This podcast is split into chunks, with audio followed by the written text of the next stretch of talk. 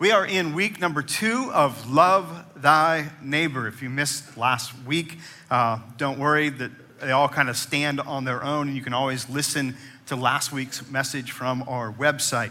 Uh, in this series, I'm looking at ways we can obey the greatest commandment, the most important commandment of Jesus. It's found in Mark chapter twelve, uh, verses twenty-nine through thirty-one. It says, Jesus replied, "The most important commandment is this. Listen, O Israel." I'm changing that to, "Listen, O New Stanton. The Lord our God is the one and only Lord. And you must love the Lord your God with all of your heart, all your soul, all your mind, and all your strength. The second is equally important. Love your neighbor as yourself. No other commandment is greater than these." The question we looked at last week was, who, who is our neighbor and how do we love them? That is the heart of this series. The next person you come in contact with is your neighbor, and you can't separate loving them from loving God. Those two things are combined. They are the heart of the gospel. This morning, we're going to talk about how to love one of the most vulnerable groups in our society. Because one of the most vulnerable groups in, in every culture is children. Young kids especially are totally dependent on the love and care of other people. They, they cannot provide for themselves. And kids take time, money, energy, and constant attention. Uh, before you have kids, if, if you, you have kids now, uh, you had total freedom. Mom, moms know this. Uh, before you had kids, you could do whatever you wanted to do. You could go to the bathroom and take a shower whenever you wanted to. You could eat whenever you wanted to. You could go to sleep whenever you wanted to. But when you have kids, you don't get hot food anymore. Uh, you, you have to time your bathroom break so that your house doesn't get destroyed. You don't get to watch adult T V shows anymore. You watch Daniel Tiger and Paw Patrol. And if you get five minutes of alone time, you have to choose how to use that wisely. Do you take a shower and shave one leg? Or do you fall down on the floor and cry? Now, if, if you don't have kids, I am not trying to scare you. Uh, but it is life-altering, and moms know that. And I think it's especially true for moms. Unfortunately, there are some ladies that are not able to provide for their kids. Some get pregnant way too early. They're just kids themselves. Some might be addicted to drugs or alcohol. Others don't have the time or the resources or the skills that are, are needed. Others aren't capable of putting the energy into raising a child. The same is true with men. Just because you can get a girl pregnant does not mean that you are ready to be a dad. Everyone agrees that it would be better for everyone involved, especially the children, if couples realize that before they had children. But that doesn't always happen. It doesn't change the realities of our day.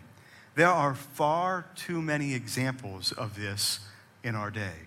Did you know that every single year, there are between four and five hundred thousand kids in the United States in foster care? That many kids need a home every single year. In Pennsylvania alone, there are between thirteen and fifteen thousand kids in foster care. Now, I don't know about you, but when I hear a number like that, I get rather overwhelmed. There are just so many, and the need is so great. But we need to remember that there are more Christians in the world than there are kids who need a home. And maybe God will stir some hearts, maybe even some of ours. The church, God's people, can make a difference. And the church is God's plan for those who are in need. If a mom and a dad can't do what they should do, The church is God's number one safety net. Look at James one twenty-seven with me. Pure and genuine religion in the sight of God the Father means caring for the orphans and widows in their distress and refusing to let the world corrupt you. The, the purest, the most genuine form of religion is looking out for those who are the most vulnerable. It, it's not just knowing you should love your neighbor, it's actually doing it. I think it's good that we can see in the Word of God that God cares, that He sought in His Word to provide for those who were most vulnerable. And we are that safety net. He made it clear. He put a burden on many people's hearts for this ministry. In fact, I know if I if I showed you some pictures of some kids and described their stories and the need, many of you would probably feel in your heart this desire to help. What, what can I do? How can I help? And there are a number of families in our church that, that have already been blessed by being foster parents or adopting. When you hear that four or five hundred thousand kids need a home, it, it almost doesn't seem real because it's just a number. When, but when you realize that every single one of those kids has a face and has a story, what breaks my heart is that whatever that story is, we all know who's going to suffer the greatest. It, it doesn't matter whether it's a broken family or an absent father or a divorce or poverty or substance abuse or incarceration or homelessness or abuse or a teenage pregnancy. The kids, the kids always pay the highest price no matter what that story is. They didn't cause the problems and they don't even have the ability to solve the problem. They're just kids. God's plan has always been His people. Look at Psalm eighty-two, three through four with me. Give justice to the poor and the orphan. Uphold the rights of the oppressed and the destitute. Rescue the poor and the helpless. Deliver them from the grasp of evil people. The church has always been God's rescue plan. He, he told us to defend the weak. And I think God has the initiatives in our world today. Save the whales, save the spotted owls. Uh, everybody's into rescuing and adopting puppies. It is all good. There is something in us that wants to help and rescue. Save the children. It's a God thing. It's who God is. Look at Psalm sixty-eight with me. Father to the fatherless, defender of widows. This is God, whose dwelling is holy. God places the lonely in families, and He sets the prisoners free and gives them joy. But He makes the rebellious live in a sun-scorched land.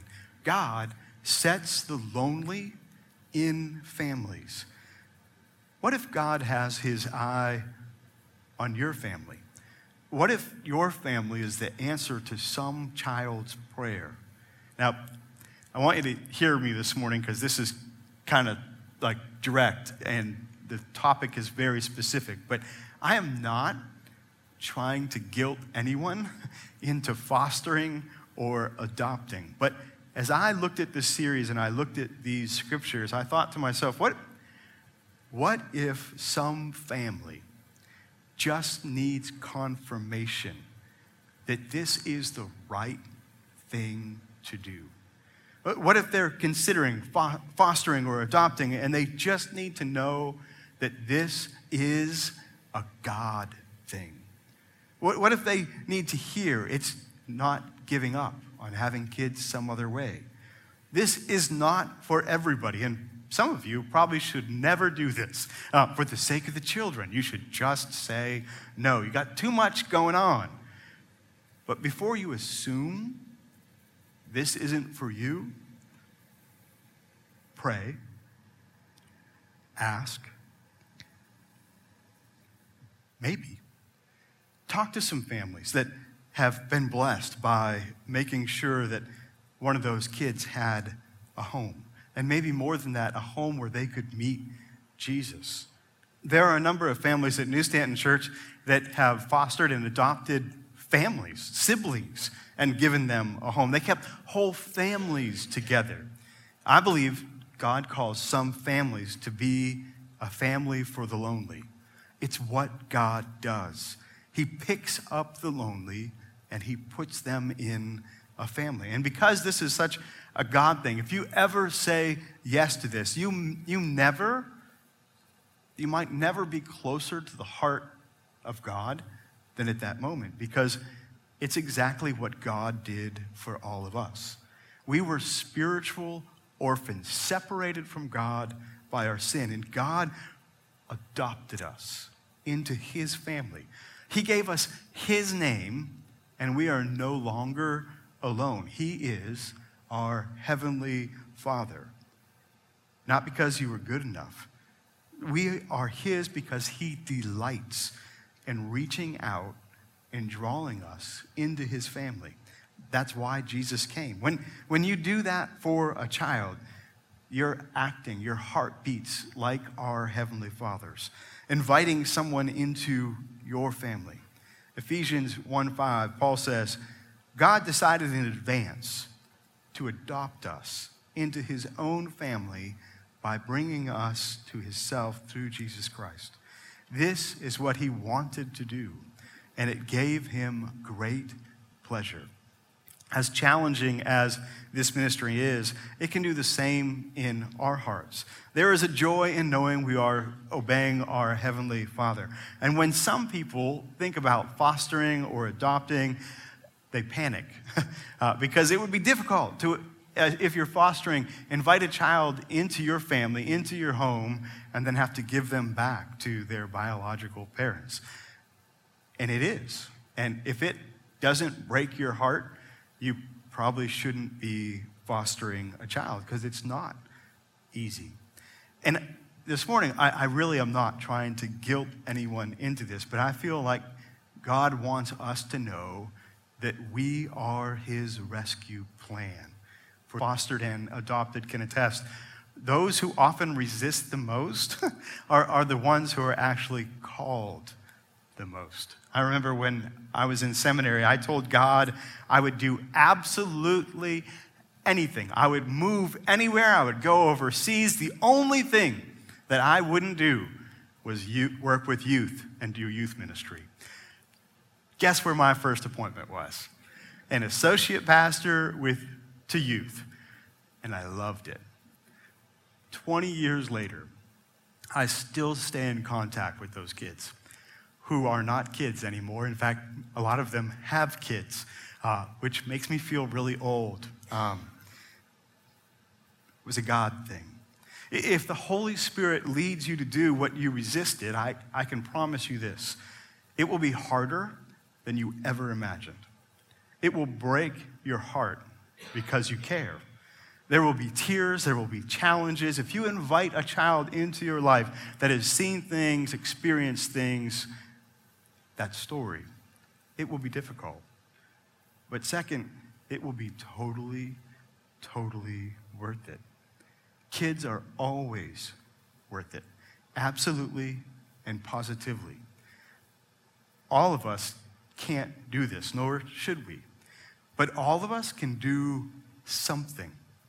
Maybe God's calling you to speak on behalf of kids, or speak on behalf of life, because even the unborn matter to God.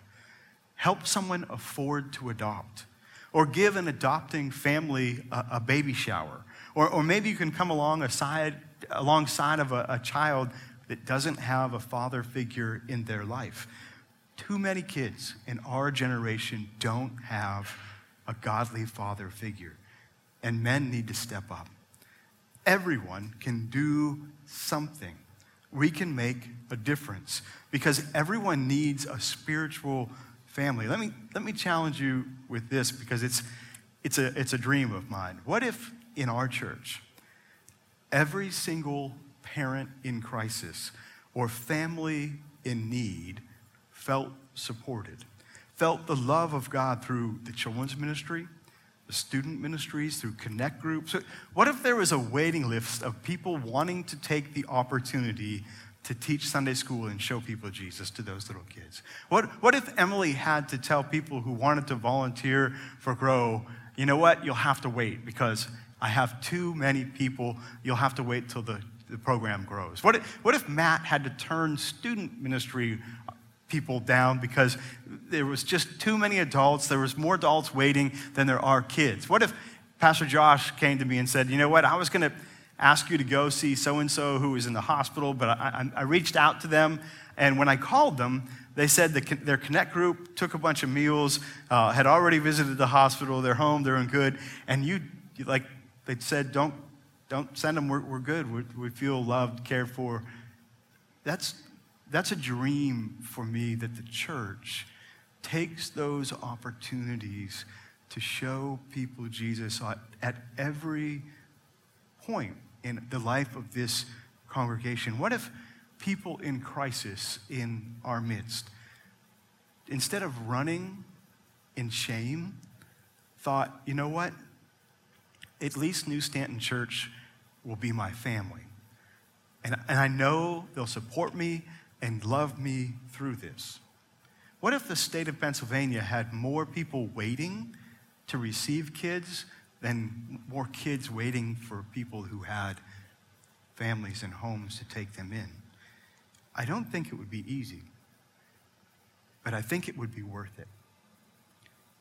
I'm not saying or trying to guilt anyone into it, I'm just saying pray about it. Not everyone can do everything, but everyone can do something. Let's pray. Father, we pray that you would empower us to love our neighbors, even, God, those that are the most vulnerable in our midst. And I pray that as you speak to our hearts this morning, God, that whatever that step of faith needs to be, that you would help us to take it and trust you. And God, I pray that uh, you would use everyone's gifts and abilities to do something to show people Jesus in your kingdom. God, we want eyes to see and ears to hear.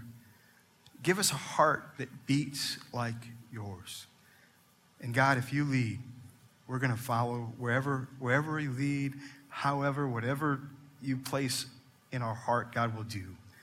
And Father, I thank you so much for a church that is full of people that want to show people Jesus. And God, I thank you in advance for speaking and blessing and working in our midst. And God, I pray that no one would act out of guilt, but only out of obedience to your calling.